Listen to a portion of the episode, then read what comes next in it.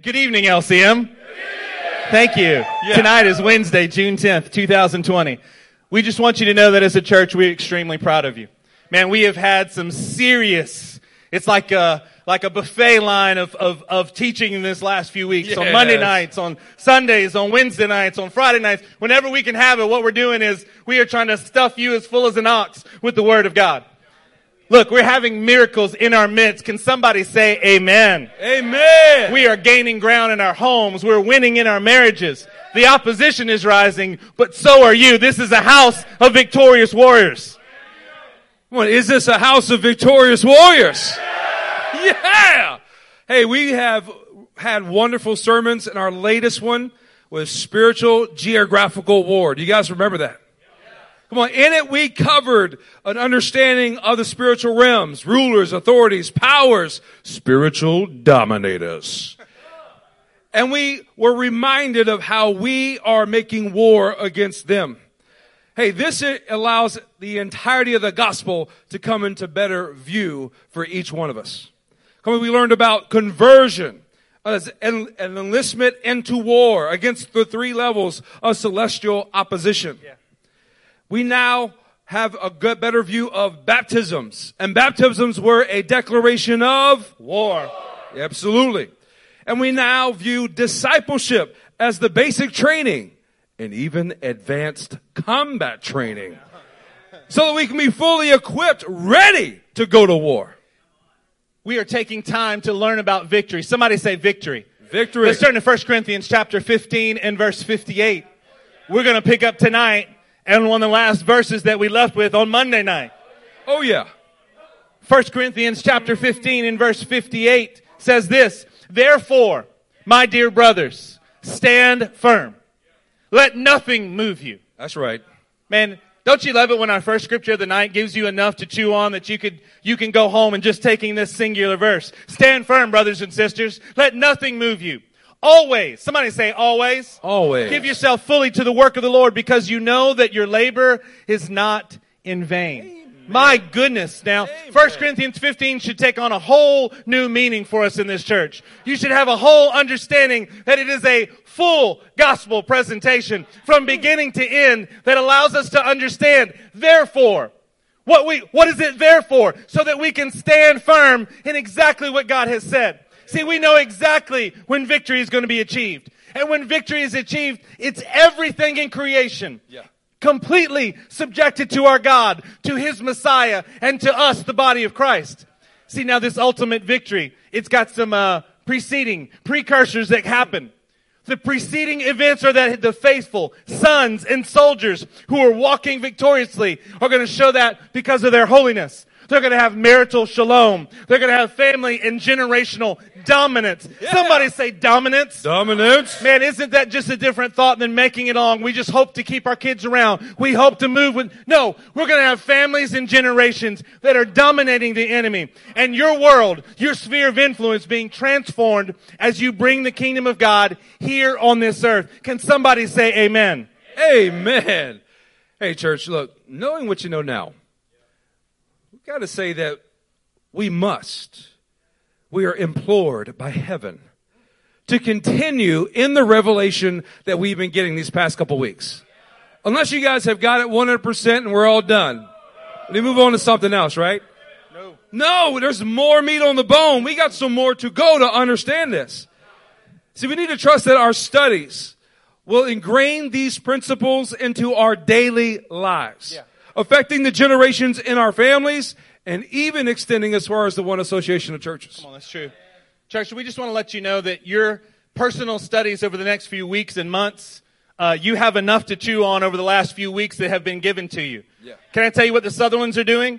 We're going through, we're not stopping our normal teachings. We're not stopping our normal readings, but what we're doing is we're going through and making sure it is my responsibility as the pastor of my home and also the pastor of this church to make sure that my family is understanding what we just taught. Amen. I mean, I'm talking about my 10 year old.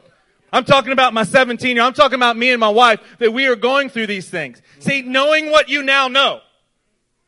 I mean, what does that mean for us? We have to continue. We're going to continue to utilize the wealth of revelation that we've received and see it displayed. Tonight, you're going to get to see it displayed in yet another dimension. You're going to get to understand a very practical and implementable steps that you can do tonight, taking what you've learned and moving us forward. Can somebody say amen? Amen.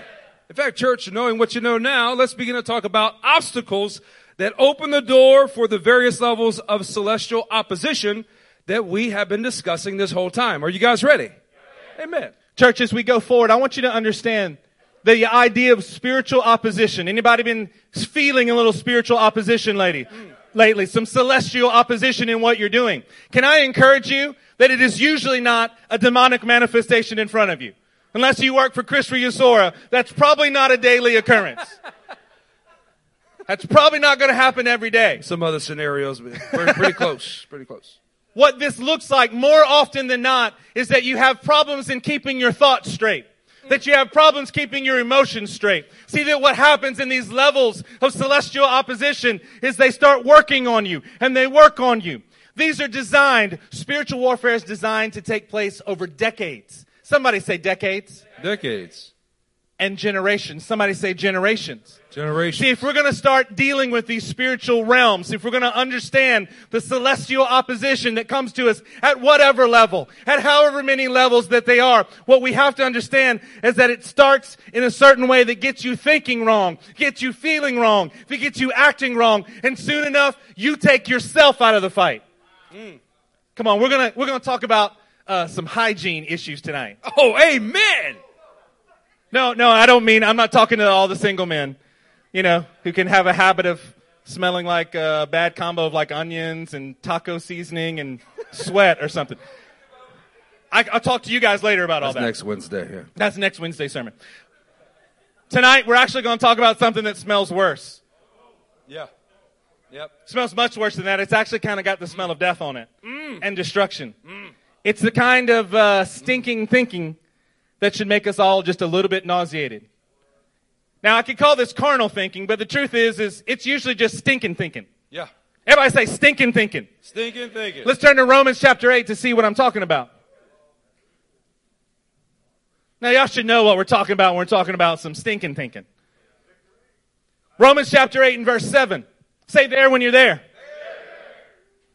Say stinking thinking when you're there. Look at this. Romans 8 and verse 7. The sinful mind is hostile to God. It does not submit to God's laws, nope. nor can it do so. Those controlled by the sinful nature cannot please God. Can I just tell you here that Romans 8 is not written to unbelievers out there somewhere. It's not written to those who do not consider themselves to be in the body of Christ. It is written to Christians. So in verse 7 when it says the sinful mind is hostile to God, it is not talking about them, it's talking about us. Somebody say, it's talking about me. It's talking about me. See, we have to understand that our sinful mind, our carnal thinking, our stinking thinking is an offense and is hostile towards God. See, we're trying to make war with Him and for Him, but we are warring against Him when our minds aren't right, when we are operating in stinking thinking. Yeah. It, it says that it does not submit and it cannot submit. Now, if we're honest with ourselves, you know exactly what I'm talking about. You know exactly what that's like to have just something inside of you and you know what's right and you know what you ought to say and you know what you ought to do. You just don't want to. Mm. Somebody will come up and say something to you and you know what you ought to say. You know even a scripture that you should say, but you're like, no, I'm going to let this dude have it. I, am just going to go ahead and say what's on the top of my mind. Yeah, somebody say that's stinking thinking. That's stinking thinking. See, those controlled by that stinking thinking, you cannot please God. You can't even try without submitting this and turning this around. Let's address the low hanging fruit here for just a minute. The part of this that should be patently obvious, even to the most elementary of believers in the room. If your social media is full of reposts, likes, and meme-tastic agreement with the thoughts of our society, then you have stinking thinking. Mm. Now, if I pulled up your Facebook, if I pulled up your social media accounts and just looked at them, do you tend to agree with what the world is saying? Are you reposting? Are you agreeing? Are you liking? Are you whatever goes on there? Are you doing that that sounds and looks just like the world? Church, that is stinking thinking. Mm. You are echoing the celestial, wicked, sinful realm and the thoughts of them dominating the people of this age and this season. Come on. When your posts look more like the world, you got some stinking thinking going on. Somebody say, man, that stinks. That stinks. Yeah, when you start agreeing with the archons that have rebelled against God, that's stinking thinking. Or how about this? How about you sit in a seat, listen to this wonderful, fired up, Holy Ghost filled sermon, but through your mind is every thought of, I can't wait until the service is over. I want to get home and escape Get in my into jammies. my, my source of electronic entertainment. I mean, all of, all of this word, all of this preaching and repentance has just got me to the point where I'm burnt. I just need to relax a little bit. That is stinking thinking. If your conversations throughout the day are void of the word, without the word of God, and sound more like a daytime talk show Oh. because you're talking about the current hot topics of COVID, George Floyd, or heck, even Pink Floyd. Another brick in the wall. Another brick in the wall. Church, then you have stinking thinking. Somebody say, I don't want that. I don't want that. Come on, let's be honest. Most of us have the problem of not even thinking very much about the state of those around us. We're too caught up in thinking about ourselves, our needs, our lack, our own prayer request. That is thinking, thinking. Now, there's a reason that we call this the low hanging fruit. These are the things that are beyond contestation. They're simple, they're easy. We should all understand that and agree with that immediately. Does everyone agree? Yep. Yeah, okay, amen. But now that we've cleared the air, so to speak, about that stank that we mm. thank, mm. Let's Febreze it past the. we're actually going to start digging a little bit deeper now. That's the easy stuff. We're just going to throw that out there and expect you to be able to catch it. That's the easy stuff. Y'all ready for it? We're Yep. going to dig in a little bit deeper mm. and we're going to unveil the celestial opposition that makes this problem so much more subtle. Yeah. See, because if that were the only level, I wouldn't expect hardly anyone in this room to fail on any repetitious scale. I would expect us all to get it right. But see, it's not as obvious as that all the time. See, the enemy has some subtle tactics that start getting you off course, that start getting you to be the enemy against God, even all the while, while we're saying that we're doing his will. Yep. See, so we're going to turn to 1 Samuel chapter 20 to work on this problem that is more subtle and difficult to detect and deal with. We're going to start the unveiling process in 1 Samuel chapter 20. So look, as you're turning there, uh, we want to set the stage uh, and show you just how our recent messages are the perfect preparation for this topic. So, give you some understanding. In 1 Samuel 17, young David confronts, fights, and defeats a hybrid offspring, a Rephaim, a giant named Goliath who is from the town of Gath. Y'all familiar with that story? Well, in 1 Samuel 18, David enters a covenant brotherhood with Jonathan, son of Saul, even as Saul hears the songs of David's mighty exploits and compared to his own, he becomes a jealous eye towards David. So much so that in 1 Samuel 19, Saul tries to kill David, get this, with more than seven attempts in a single chapter listed. Saul tries to kill David. I'll let you know, just feel free to study this in your own personal time, but we're going to continue on into 1 Samuel chapter 20. Did you guys hear what Pastor Matt said about 1 Samuel 18? He did not misspeak. He spoke it exactly correct that Saul became a jealous eye. The word of God actually says that he didn't just have a jealous eye as they were singing songs of David killing the ten thousands and Saul just the thousands. When he realized he was in an unfavorable comp- uh, comparison, what he did was he became jealous of David. Now, we're now at 1 Samuel chapter 20 and verse 1. Somebody say stinking thinking when you're there. Then David fled from Naioth at Ramah and went to Jonathan and asked, What have I done? What is my crime How have I wronged your father that he is trying to take my life? So we begin this process. He's just left from Samuel, which wave after wave after wave of adversity, they kept sending to him at Naioth at Ramah. And what would happen is these men who were sent there to kill David, they became under the power of God and they began to prophesy. They no longer desired to kill David, they began to prophesy. Then another wave, the second group. Then the third group came. And then finally until Saul himself came and began to prophesy. We, we're gonna, we're gonna tease it right now. I'm gonna go ahead and tease it just a little bit. Do it. Does this make those men's thinking any less stinking? Lord, Lord, hmm. didn't I? Can you empathize with David here? He has been, he has had people come to his house to try to kill him. He has had wave after wave after he's run into the presence of God to try to find refuge. And again, and now he's here and he's looking at Jonathan, a brother, a covenant partner with him. And he's saying, man, what did I do? What is my crime? How have I wronged your father? Now he's trying to take my life. Multiple groups of people have been waiting to kill him.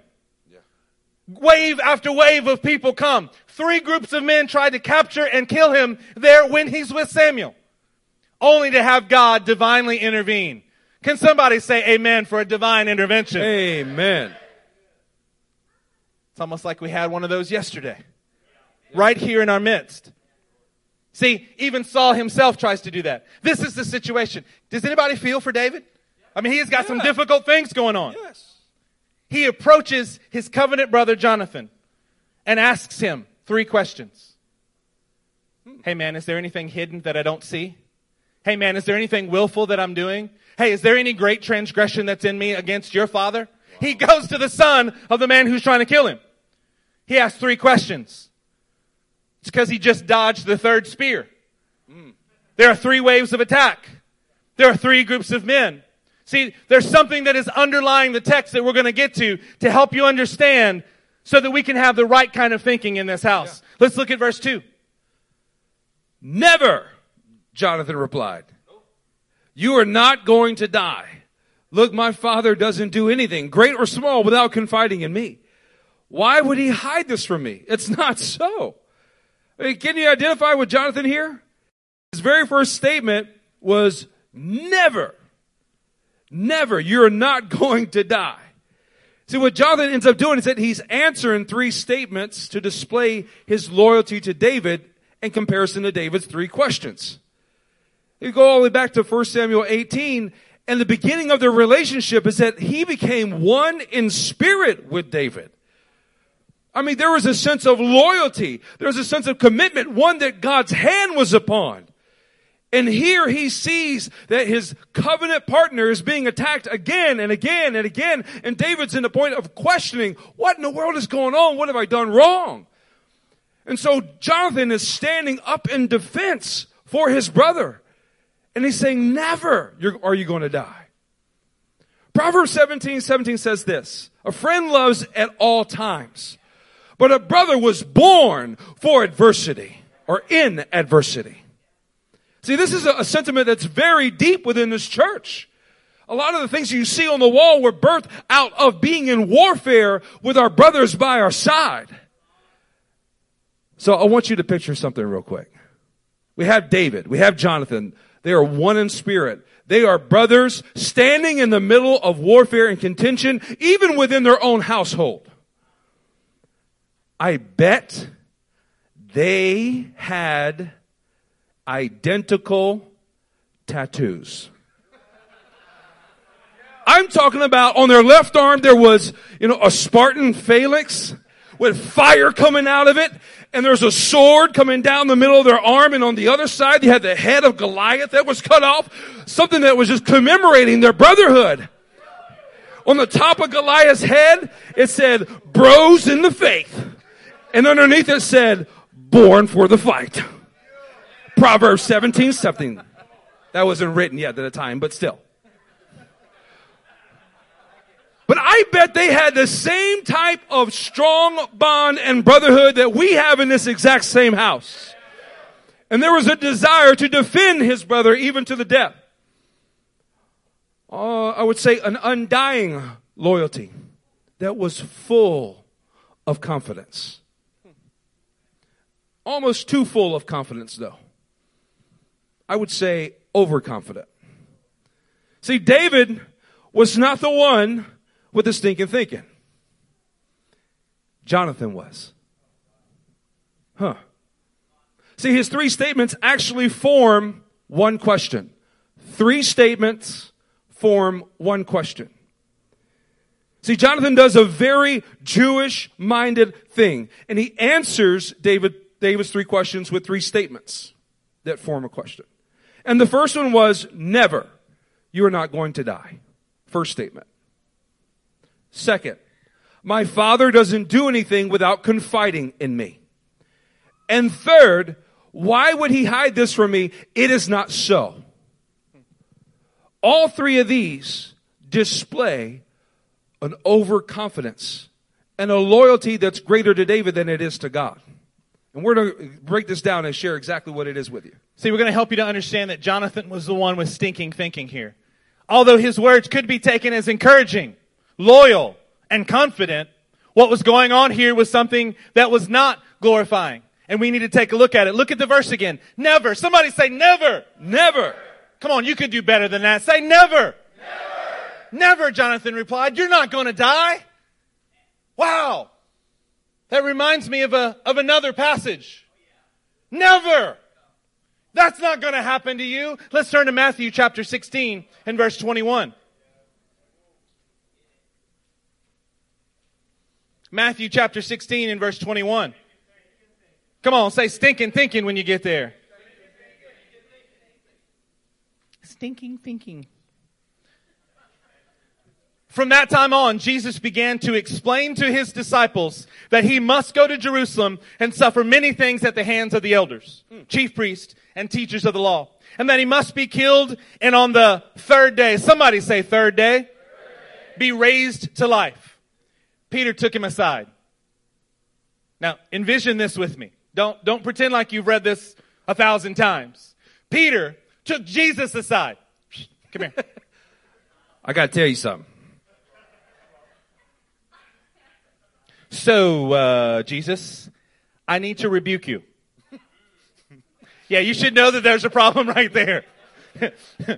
Jesus, I need to rebuke you. Never, Lord. Wow. He said, this shall never happen to you. Man, isn't that amazing how similar Jonathan's words are to Peter's words right here? Never. He took Jesus aside. Man, that's bold. Yeah. That's showing some friendship, isn't it? No. No, no, no, no, no. That's not a good thing. That is some stinking thinking going on that looks like it's camaraderie, that looks like it's brotherhood, but it's not. See, by the way, this exact passage happens in a certain spot. It happens just a few moments after Peter gets divine revelation of who Jesus actually is. Yeah. He states it in such a way that, that still causes the enemy to quake. And just a few moments later, Pastor, are you saying that even after, after an anointed moment, we can slide into stinking thinking? Yes, that's Oh, yeah. exactly what I'm saying to Yeah. you. Right after divine revelation, Jesus is standing at Caesarea Philippi. He's standing right in front of temples to Pan, of temples to Caesar Augustus, where Og used to rule, on Mount Hermon in Bashan. See, you can have revelation and you can still slide right on back into thinking thinking. You can actually see rightly in the moment, and then if you don't learn how to stay there, there are all kind of celestial opposition that's trying to go, fine, you got a revelation. Now let me see if I can take it from you. Mm. Now let me see if I can make it where it makes no impact. Great, you got an awesome revelation. Now let me get you to slide back and even begin to rebuke the things of the Lord. Let me, let me just let you slide your arm around somebody and think that you can start rebuke. This is what's going on here in this passage. Look at verse 23. Jesus turned and said to Peter, in case you hadn't got it yet, get behind me, Satan. You are a stumbling block to me because you do not have in mind the things of God, but the things of men. Jesus is looking right at Peter and saying, Hey man, you got some stinking thinking. You better stop. You better stop before you get in trouble. What Peter took as an encouragement, as loyalty, confidence, discernment, Jesus says is earthly, unspiritual, of the devil. Literally calls him by the same name. Man, you know what you just sounded like? You sounded like the one who's always trying to oppose me. You sound like the one who's been revealed to be behind all these things. Your words, you think are encouraging, but I'm telling you that they sound just like Satan. Man, somebody say wow. that's stinking thinking. That's stinking thinking. Peter goes from a superstar to a stumbling block in just a few verses. At least that's just Peter, right? Nope. Guilty. See, we took care of the low hanging fruit earlier. Now we're trying to get it where we live. See, we're going to go into this so that you can understand exactly what it is that Jonathan did because we see it in here in Peter and Jesus just calls it for what it is. Yeah. We're going to get where we don't have stinking thinking in this church. We're going to revise this. We're going to let these words that God has been speaking to us sink down and it not be taken away. Um, hear it by your own actions. That's right. Influenced by whatever spiritual realm, but by your choices, mm. but by your behavior, but by your thinking. See, we're going to go ahead and expose it now. It is unlikely that Satan will appear before you and try to just handcuff you from doing God's will. They're going to be gentle nudges that you feel like are your own thoughts. They're going to be just whispers in your ear that you feel like are your own emotions. They're just going to be little nudges here and there just to knock you off, just to get you out of and thinking in your own mind. Yeah. See, this is what we have here. Let's go back to Samuel. So, both Samuel and Peter, they started at the exact same point that led them to stinking thinking. And that starting point was assumption. Say assumption. Assumption. Now we'll break that down on a whiteboard a little bit later on after service. But their assumption is seen in their statement that's near identical. Never. Never you are going to die. See, they're assuming what the plan is before it's been fully revealed to them. They're operating on an initial revelation, but they think that that then entitles them to a further expectation of what the outcome should be. Wow, you are the Christ. You are the Son of God. Therefore, I know exactly how everything from this point forward is going to end up. You are David. You are the anointed king of Israel to replace this man, earthly, carnal king. I know exactly how your kingdom is going to play out all the way to the end. And I am here to preserve it, to make sure it happens. Well, let me say this. Assumptions are embedded expectations devoid of divine discernment. Assumptions are embedded expectations devoid of divine discernment. They are stumbling blocks of your own overconfidence justifying your lack of divine discernment. See, Joshua did the exact same thing with the Gibeonites. He and the men of Israel sampled their provisions, but they did not inquire of the Lord about the Gibeonites. David, moving the ark, went ahead with a method and plan without inquiring of the Lord that cost the man his life. Uzzah. Saul, he inquired of nearly everything that was out there. Even a witch of Endor. He was consulting the celestial opposition instead of God. And where did that land him? Death. Death in him and death even in the generations that were to come from him. See, Proverbs 16, 2 says this, all a man's ways seem innocent to him, but motives are weighed by the Lord. Wow. Oh, what a, what an honor it really is whenever we get disciplined by the Lord to weigh and measure our assumptions. And when they are found hollow, we then have the opportunity to get substance of God's word, inquiring of Him that gives us the substance that will weigh rightly before God. Has anyone had a, ever had a problem with thinking that your motives were more, pure than they actually were? Oh, yeah. Oh, absolutely. You were deceived in yourself? Yeah, absolutely. This is what we're talking about here. These assumptions that you're already right. You're starting off with the assumption that you're right, and everything that you see is only proving what your original assumption was. See, another scripture that goes with this is Proverbs fourteen twelve. There is a way that seems right to man. That's assumption. But in the end, it leads to death. Look, some personal examples. I've seen such strong levels of brotherhood. I have had such strong levels of brotherhood that have made absurd statements of commitment that God has never ordained to make. Such as this, bro, I am with you no matter what. No. No. If you walk away from Jesus and continue in unrepentant sin, then I'm not with you. Because you're not with God. That's why. See, our brotherhood and bond of it does not supersede or even equal our relationship with the living God. His word, His relationship takes supremacy over all. But this goes even into marriage. Assuming your standard of shalom instead of God's standard of shalom. Saying, yeah, I'm, I'm just going to use one side of my card. The Abigail side. I'm not going to look at the Nabal side because that makes me feel convicted every time. Wrong. You start with the Nabal side. That's how you actually begin to establish shalom. Put to death your own flesh. Parenting. Assuming your standard of discipline rather than the biblical standard of discipline. Come on now. I don't know why my kids are so bad. I just do everything opposite of what the word says to do with them. It hurts my heart more than it hurts their behind. And I just can't take it. Then you're not doing it right. No. No. Remove the assumption out of your parenting so they can then get biblical and produce the right kind of fruit inside of it.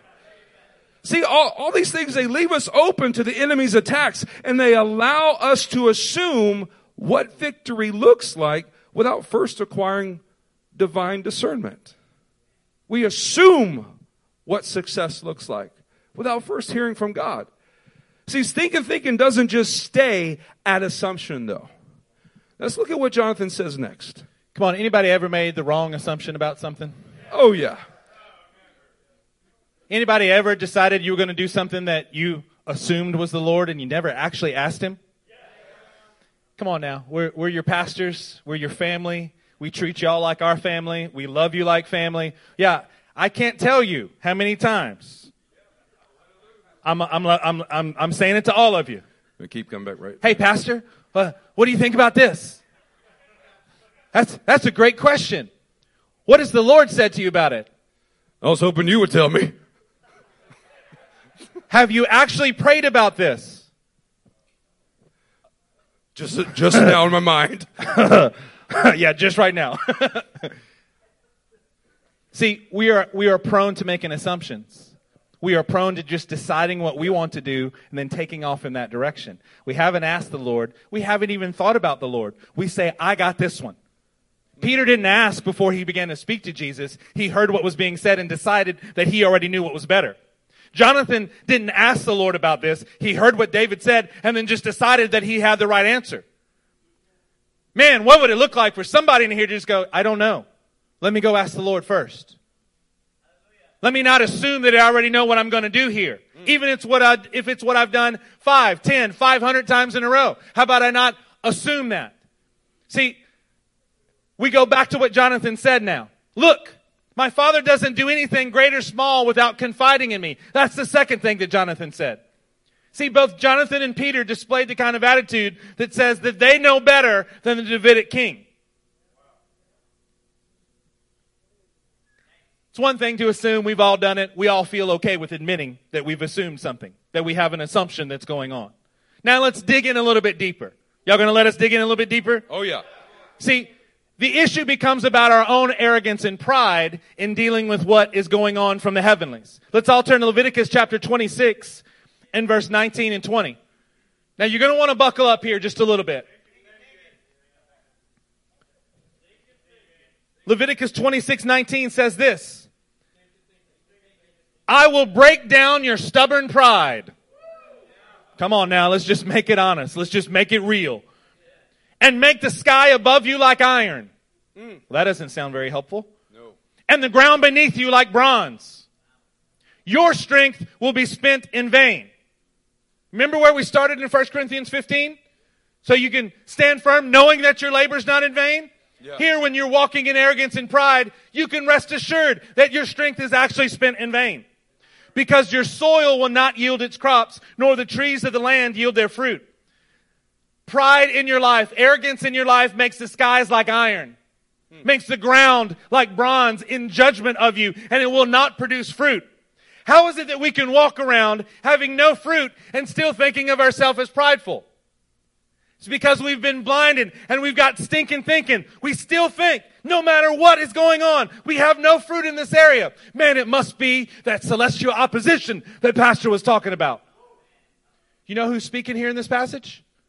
The Lord. Lord. Hmm. Adversity of the celestial opposition is not the same as God dealing with your stubborn pride. Come on. You can't blame this on someone else. You can't blame this on these forces that you can't see or can't prove to take yourself away from the responsibility of how we really feel on the inside.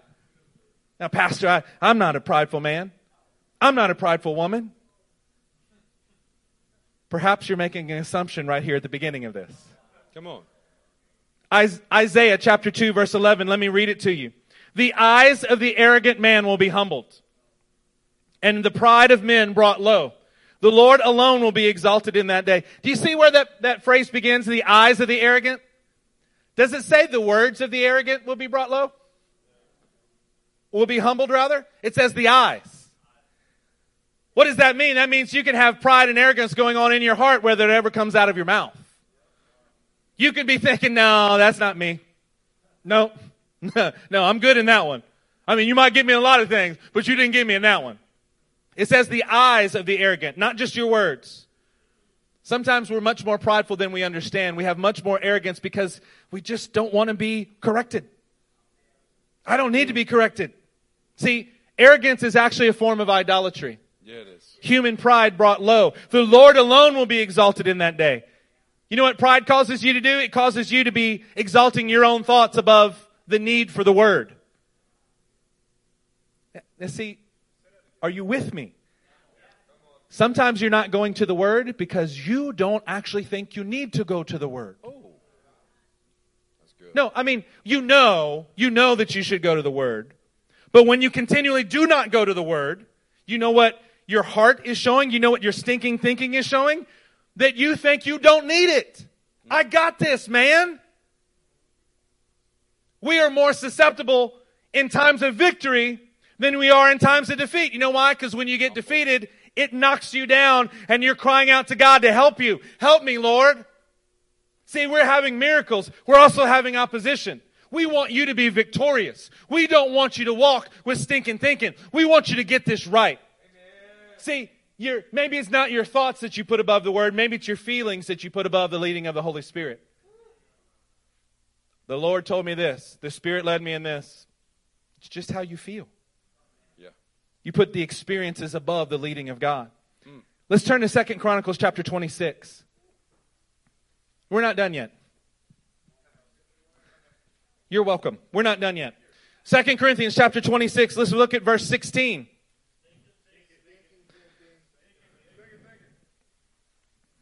It says this in verse 16.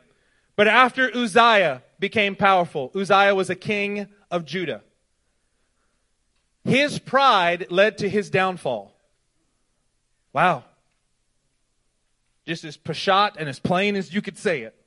He was unfaithful to the Lord his God and entered the temple of the Lord to burn incense on the altar of incense. He's a king who's walking into the temple to burn incense. Azariah the priest with 80 other courageous priests. Only thing that would make this passage any better is if it was 70. That's right. Azariah the high priest with 80 other courageous priests of the Lord followed him in. They confronted him. This is the right kind of confrontation. And said, It is not right for you, Uzziah, to burn incense to the Lord. This is for the priest. the descendants of Aaron, who've been consecrated to burn incense. Leave the sanctuary, for you have been unfaithful, and you will not be honored by the Lord. Hey, what about us tonight? You have stinking thinking of pride and arrogance because you know what it showed up in, in this king's life? It's caused him to run in lanes that weren't his lane to run in. Yeah. It caused him to assume authority that he didn't actually have. It caused him to do things that put guilt upon him in such a significant way that 80 priests came in and said, you gotta stop this. Warning, there is danger before you because you are not walking where you have been called to walk. Maybe some of the frustration in our life is just that we're running in a wrong lane. Mm. We've started off with assumption and we've moved to arrogance because it doesn't matter that we have no fruit. We're just walking in something and now we just don't want to move from it.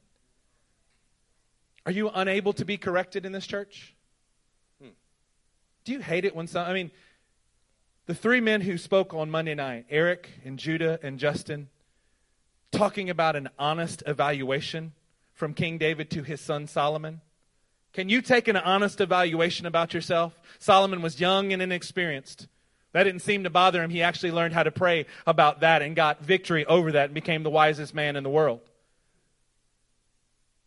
Do you hear correction and decide you're just not going to? Now, you may say the right thing, Pastor. Thank you for that. It's like oil upon my head, and my head will not refuse it. Yeah, you might not be any different than the men who were trying to kill David and then under God's presence began to prophesy. It didn't mean that they were any less murderous, it just meant that God divinely intervened. Look at verse 19. You're going to like this. Uzziah, who had a censer in his hand ready to burn incense, became angry. He was getting corrected by 80 men of God, and he got mad. Listen, listen to the next phrase. Look at this while he was raging at the priests. What did that look like? In their presence, before the incense altar in the Lord's temple, leprosy broke out on his forehead. Bruh, bruh. Where did the leprosy break out? Forehead. Right on the mark of where his thinking was stinking. He stayed leprous the entirety of the rest of his life he lived in a separate place from the palace because this never went away from him. Instead of yielding to the correction that came, he literally rose up and got angry at it. He was incensed, raging at the priest. Man, doesn't that sound like just a few services ago? Sounds like everybody from Pharaoh to the men who were trying to cast Jesus down a hill. It's the same product of when we're arrogant and prideful. There's this anger that rises up in the very place of the stinking thinking. Yeah. Come on, let's go back to Samuel and see the third statement. So, Uzziah, what did he have in his hand? A censer with incense ready to burn. This is to make intercession for others, to be a fragrant offering, offering before God.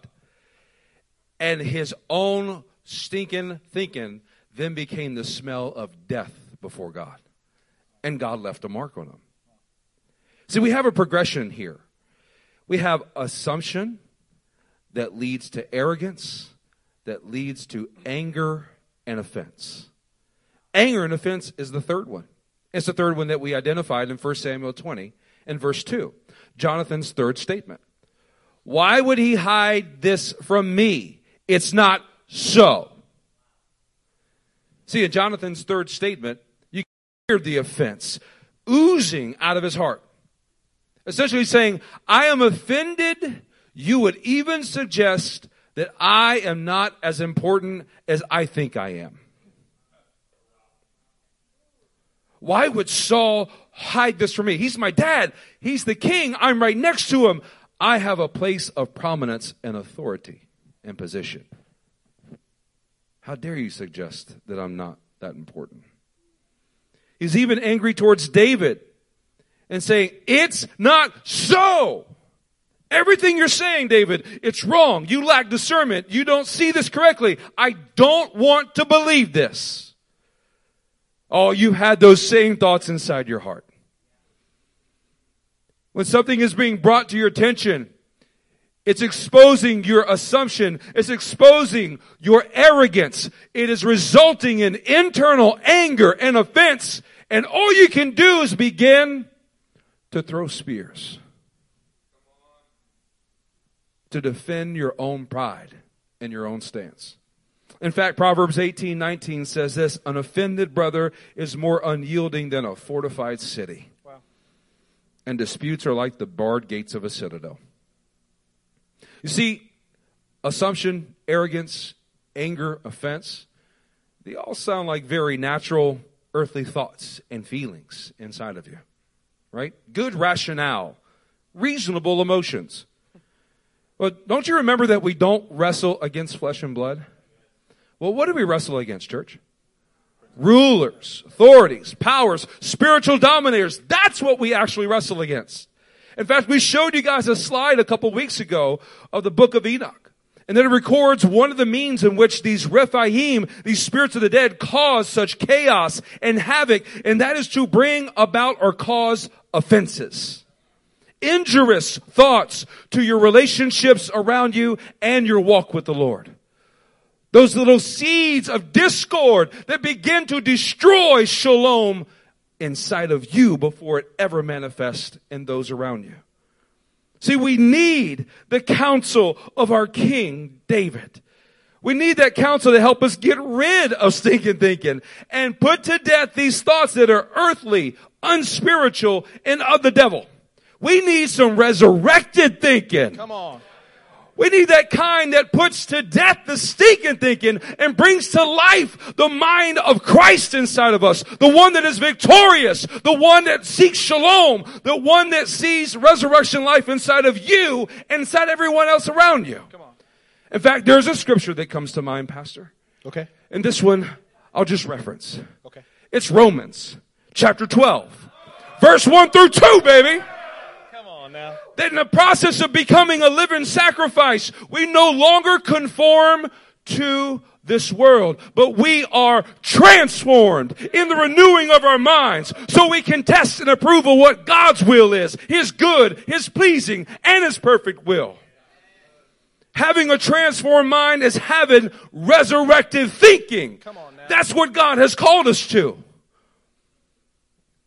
A note that the word world in Romans 12 2 is not the word cosmos. It's something entirely different that relates to Ephesians 2 2 and 1 Corinthians 2 chapter 8, but you're going to have to study that on your own as we move along. Somebody say, I want some resurrected thinking. I want some resurrected thinking. See, we have to have that third day thinking kind of going on in us. Look at verse 3 of 1 Samuel chapter 20.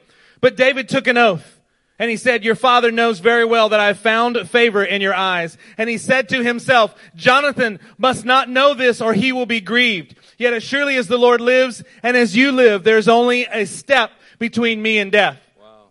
See, David is laying it out. You're seeing that David has some resurrected thinking. He has some third day thinking that's going on. See, three spears have been thrown at David, but he hasn't sinned. He still has his thinking correctly. He is in the mind of Christ. Three years of Jesus ministry, went by and no one could prove him guilty of sin. Do you see these parallels? The false king wanted to kill both men. Saul wanted to kill David. The powers of the world wanted to kill Jesus. Here David is referring to the step he took to avoid those spears. He was saying, I, had to get out of the way. I had to move out of the way of that. See, I, I need some help.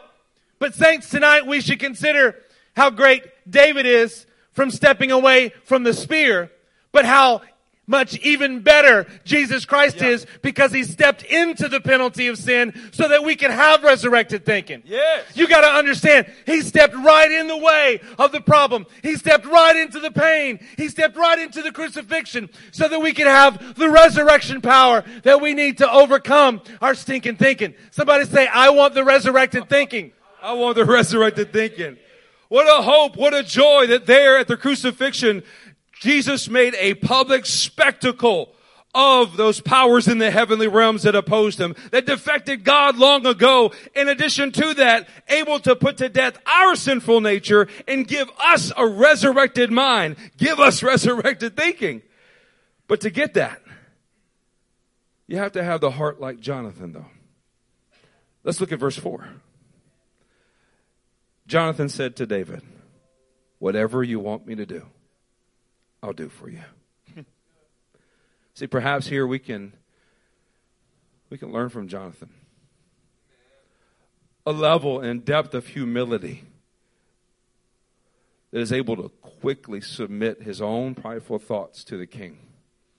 Maybe we could say, Here and now, whatever you want me to do, Jesus, I'll do it. I'm tired. I'm tired of piercing my own self with my assumption, my arrogance, my anger, my offense, my pride. See, here Jonathan is showing in the present moment what will actually be proven true in just three days from that point moving forward. Let's look at verse 5. So David said, Look, tomorrow is the new moon festival, and I'm supposed to dine with the king, but let me go and hide in the field until the evening of the day after tomorrow. Hmm. See, today is day one. Tomorrow, day two. The day after tomorrow, day three. That third day thinking here. See, David should have rightly been able to dine with the righteous king. But because of sin, he was concealed in a field. See, he had to go away. He's talking to his friend and saying, no, there's going to be a way that I can prove this, but it's going to take me three days to get there. It's going to, it's going to take me three days for you to be able to understand then what I'm telling you now. Come on now, church. How much verification do you need? See, when we're talking about Jonathan saying, I'm going to do whatever you need me to do, I will do it. Just tell me what you want me to do.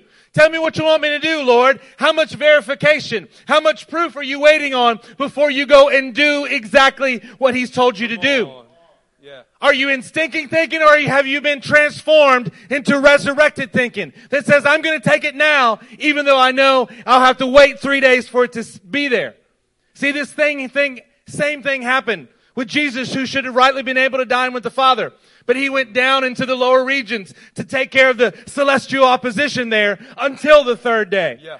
See, the third day. What would it be like if we could suspend our judgments today and tomorrow and until the evening of the next day? Yeah. How often will we find that the Lord's plan was different than ours? Hmm. Come on now, church. We talk about it all, all the time here in this church. The distance between life and death is three days. How many things can change in three days? How much of your life can change over the course of three days? See, how often would we find that His plan is different than ours if we could just have resurrected thinking? How often would we have unknowingly rebuked something that God had born? Something that was born of God because we just failed to understand, because we weren't in that three day or resurrected thinking. 1 Corinthians 15, 42 says this, so will it be with the resurrection of the dead. The body that is sown perishable is raised imperishable. Can I encourage you that tonight we need to not just our bodies, we will see that one day, but our thoughts need to be resurrected today. Amen. Our thoughts that are sown are perishable, but it could be raised imperishable tonight. Yeah. It could be sown in dishonor, full of assumption, yeah. Full of arrogance, full of offense, but raised with power. Yeah. It could be sown as part of a natural body, but it's raised a part of a spiritual body. Because if there is a natural, there is also a spiritual. Yeah. See, a faith based on the resurrection of the dead must feature resurrected thoughts. Yeah. You have to have resurrected yeah. thoughts. You cannot continue to wallow in your own thoughts be in your own mind instead of in the mind of Christ that 1 Corinthians 2 tells us that we already have. Yeah. Amen. You already have it. The problem is, is we don't operate it. We stay in our own stinking thinking because it's not offensive enough to us. We're used to the way that it smells. It's got the smell of death, but to us, we've become accustomed to it. Anybody ever walk into a house and realize that the gas was on? And the people in the house didn't know that the gas was on? Yep. I mean, just a random example, of course.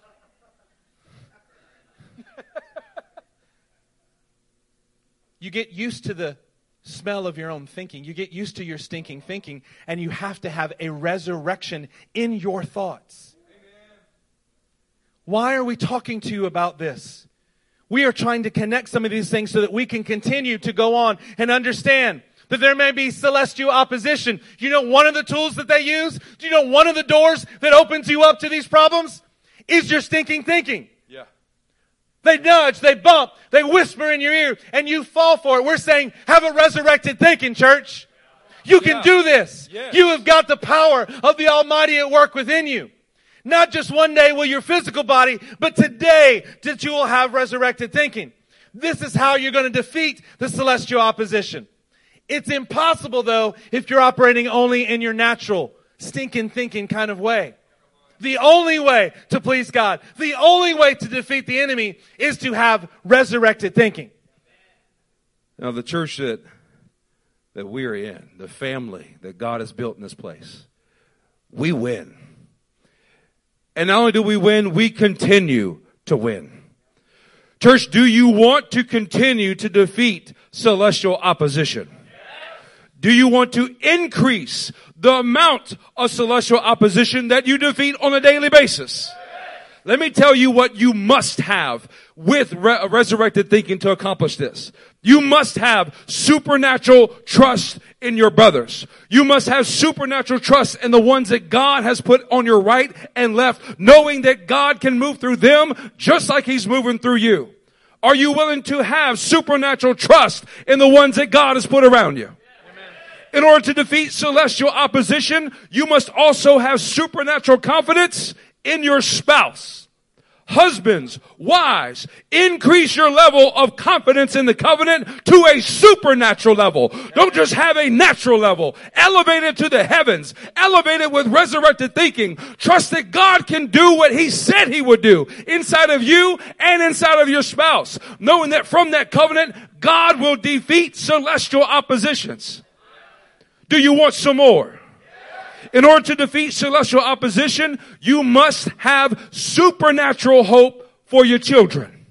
You cannot parent out of fear. You cannot parent out of despair. You must have an elevated standard of God's word, which means you will have an elevated view of God's view for their, your children's life. Intercede. Pray for them. Cover them with the word. Embed the word of God inside of their heart and their mind and make sure it comes out of their hands and their feet and their mouth.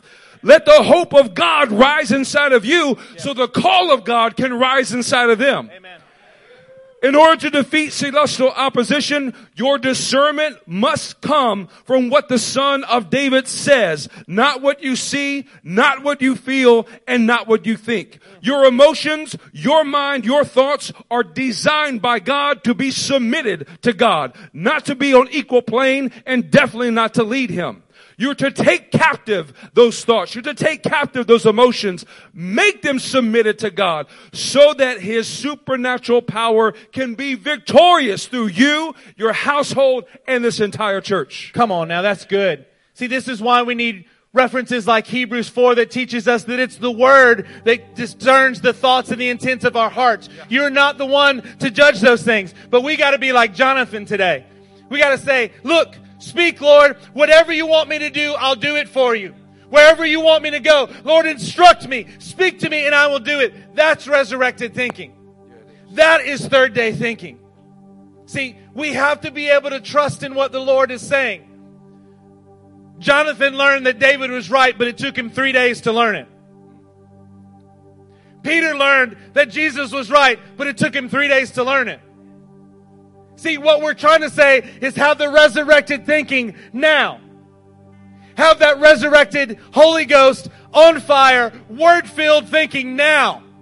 Where you don't even need to see the proof because you trust and you know His Word now.